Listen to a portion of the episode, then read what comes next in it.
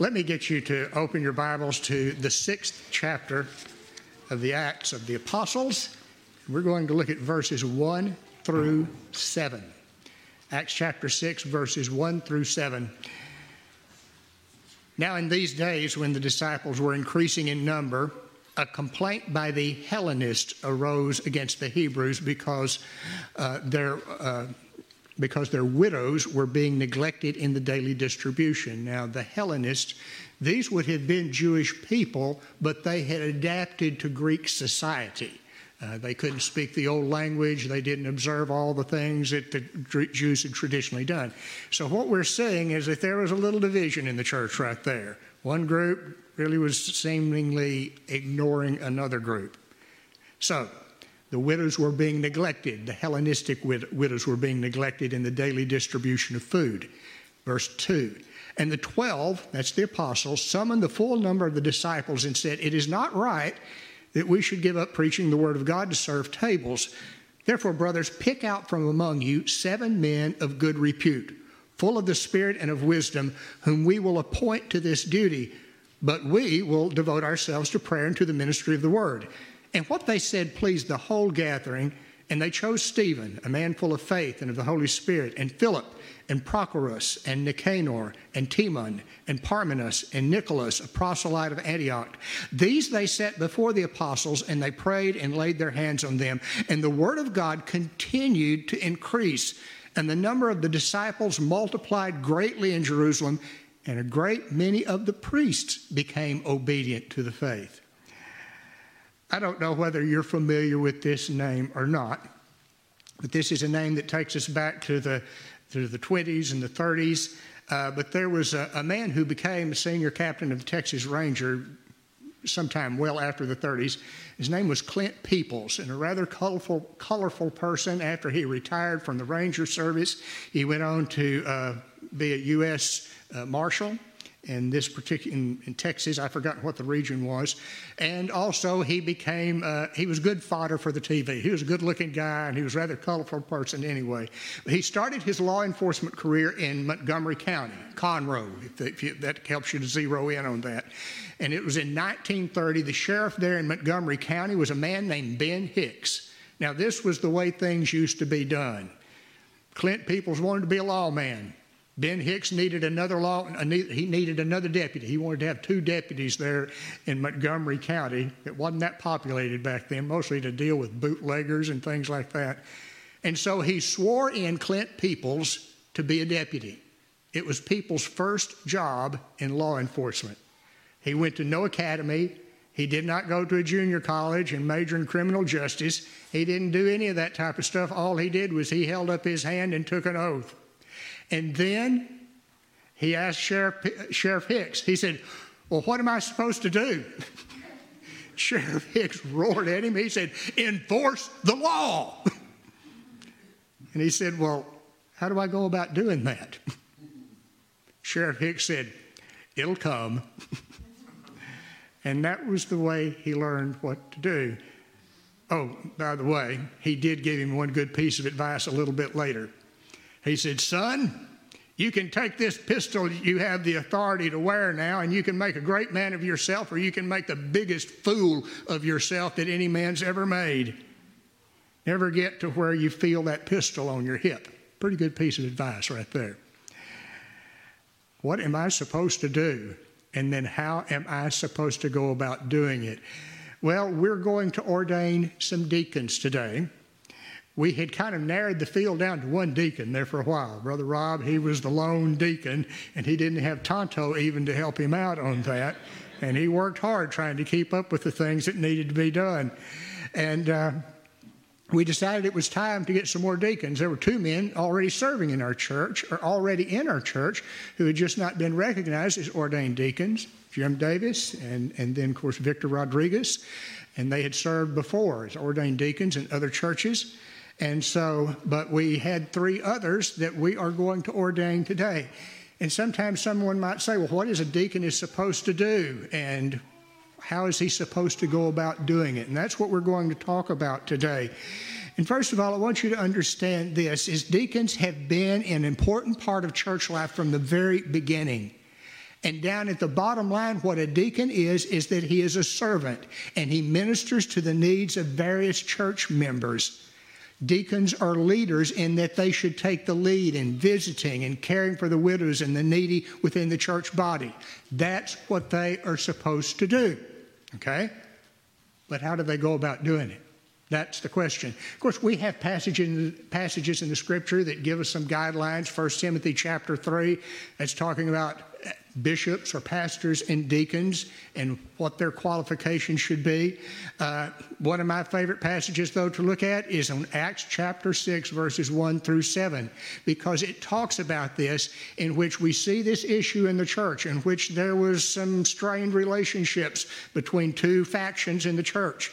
And And so, what the, the apostles told the whole congregation to do, he said, You choose seven men from among you. And he gave them the qualifications that they should be looking for. They should be men of good repute. In other words, to have a good re- reputation, not only among the church body, but those outside the body of Christ. They need to be men of good repute. They need to be full of the Holy Spirit and full of wisdom. I want us to focus on this particular idea about being full of wisdom.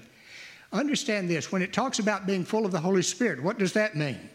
Well, a lot of times we overlook what it's really talking about. Being filled with the Spirit has to do with who's in control of your life. Whenever you read in Ephesians, there's that little passage in there that says, Do not be filled with wine wherein is excess, but be filled with the Spirit. That gives us an idea of what it means to be full of the Spirit. When you're filled with wine, you're drunk as Cooter Brown, and you are not in control of your life, and what is controlling you is your wine. Whenever you are filled with the Spirit, you're not running the show in your own life. You are seeking the Spirit to fully control you.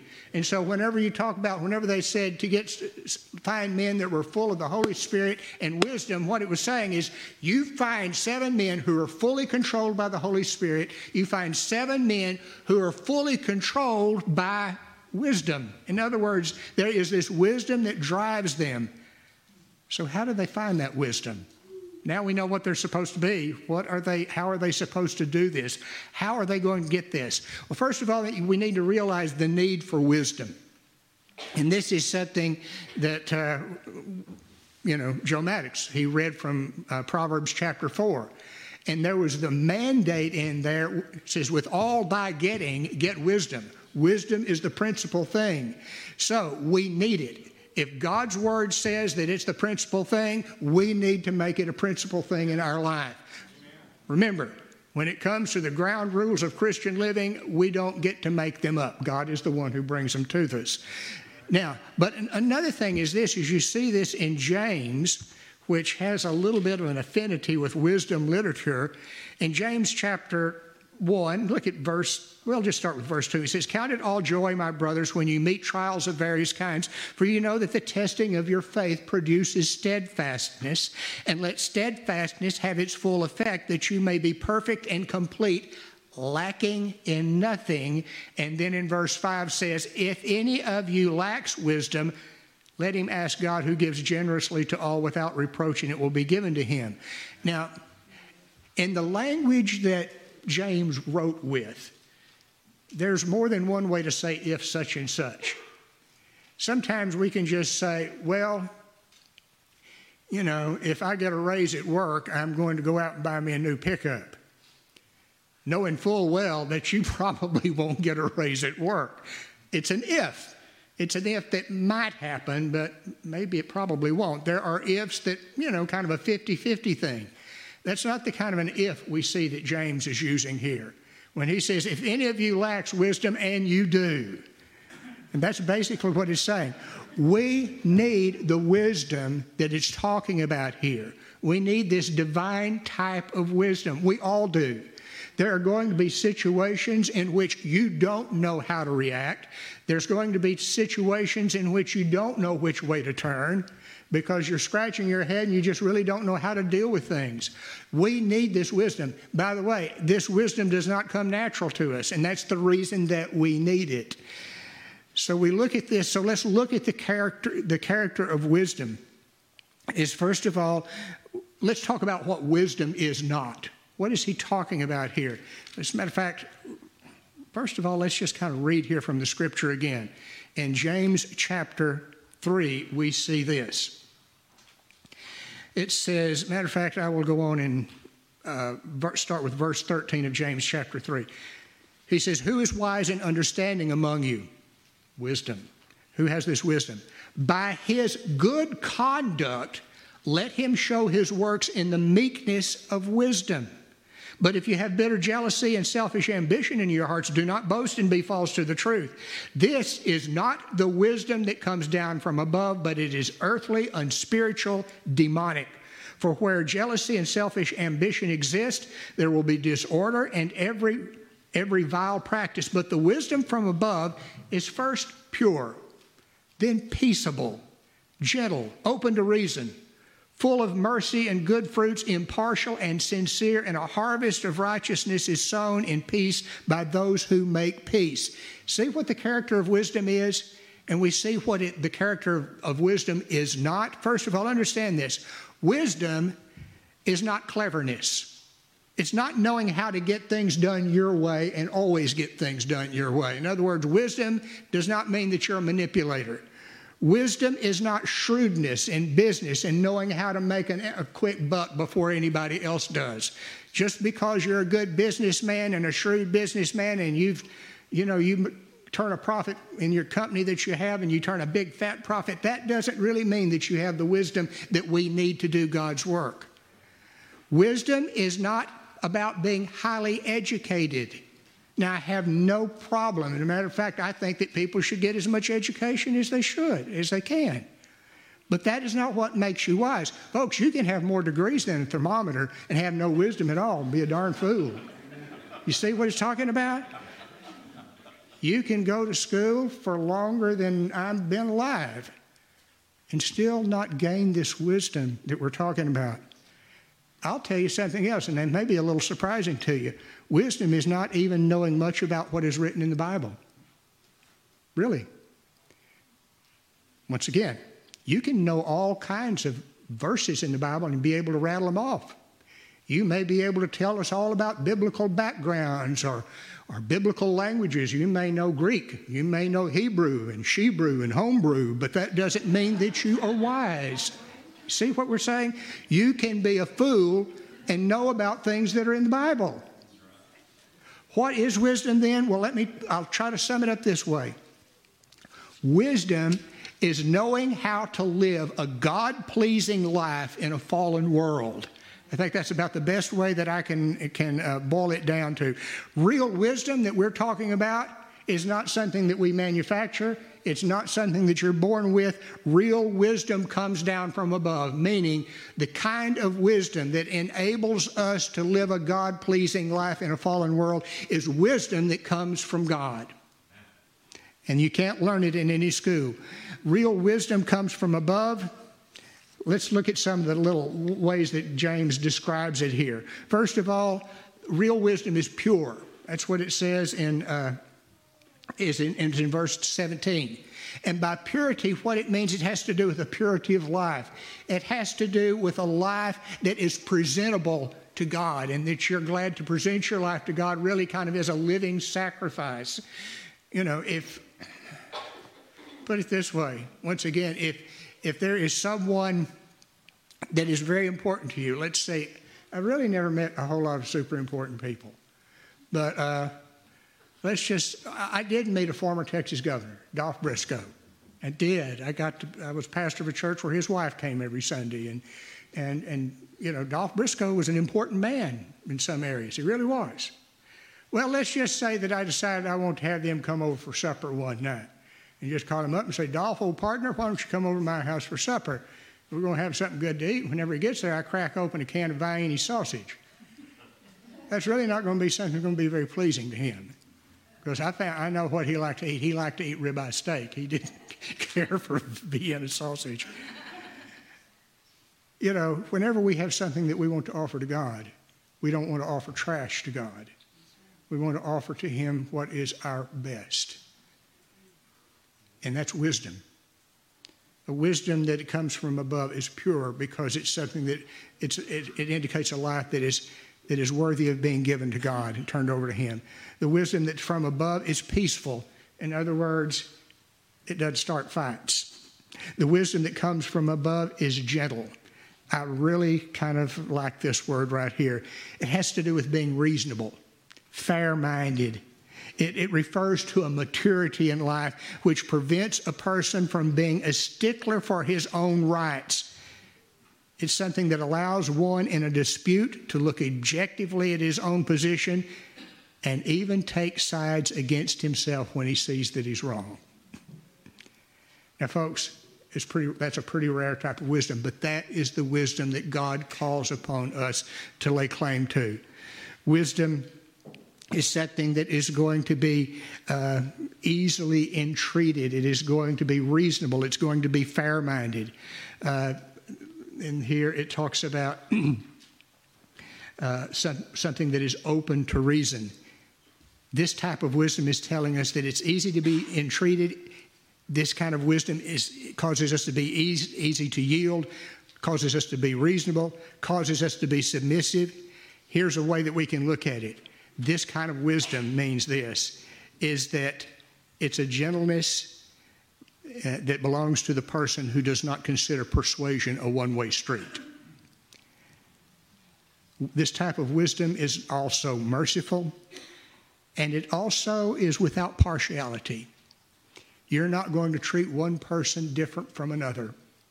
And isn't it so easy to cater to those who seem to be a little smarter, a little more powerful, who drive a better car, uh, than it is to deal with someone that's driving around in a, you know, like a 1975 Ford Pinto that drinks about a quart of oil a week and they live in an old shotgun shack. I remember one time that there was a church where I served, and there was a retired preacher in there. He had nice clothes, he had a nice car, he had a nice house, and there was a family that, that started coming. And these folks were just, I mean, these folks were from so deep in the Texas Hill Country that their breath smelled like, you know, cedar post. And uh, they were good people, though, and they were hardworking people, and they were gracious people the only people I ever knew that actually cultivated poke salad in their garden, but they did. And, and you know, and they were just nice folks. But I remember when that rich retired preacher saw them pull up, he said, I don't really think they're our kind of folks. Well, I think they are. I know one thing they lived out their faith better than he did. I know that. See, real wisdom does not allow us to be partial, show partiality. And how do we get it? So that's what we're supposed to do. Well, how, how do we do it? Well, remember that verse we read from James at the beginning? If anyone lacks wisdom, let him do what? Ask of God. Now think about it. Scripture says in one place, if we ask anything according to his will, he will do it. Well, guess what? asking God for wisdom, this is according to His will. All right? You don't have to wonder about that. Don't ask anybody else any questions whether or not it's His will for you to ask for wisdom. Do it. Because it says, if anyone lacks wisdom, let him ask from God. And when He gives you wisdom, He will not be chintzy with it, He gives it generously. Ask Him. And here's another one there's something, though, that you have to do because being filled with wisdom accompanies being filled with the Spirit. You look in Galatians chapter 5, verse 20, you read about the fruit of the Spirit. It's interesting that the fruit of the Spirit is a lot like the fruit of wisdom. Whenever you are filled with the Spirit, you're going to be filled with the wisdom that comes from God. Now, this is something that is especially for those whom we are going to ordain in just a very few short moments. This is for them. And, gentlemen, we want you to be guided by wisdom. We want you to be filled with the Holy Spirit and with wisdom. We want you to do your job and to do it well. And knowing you as I've gotten to know you during the short time I've been with you, I believe that that's what y'all are going to do. And, uh, and, I, and so I urge you to do that. And I urge you, based on the Word of God, and I charge you with this, is I want you to lead and lead by example. I want you to serve as role models in this church. I want you to promote unity. I want you to know the Lord and be able to tell other people how to do the same thing. And I want you to serve with the wisdom that comes from above.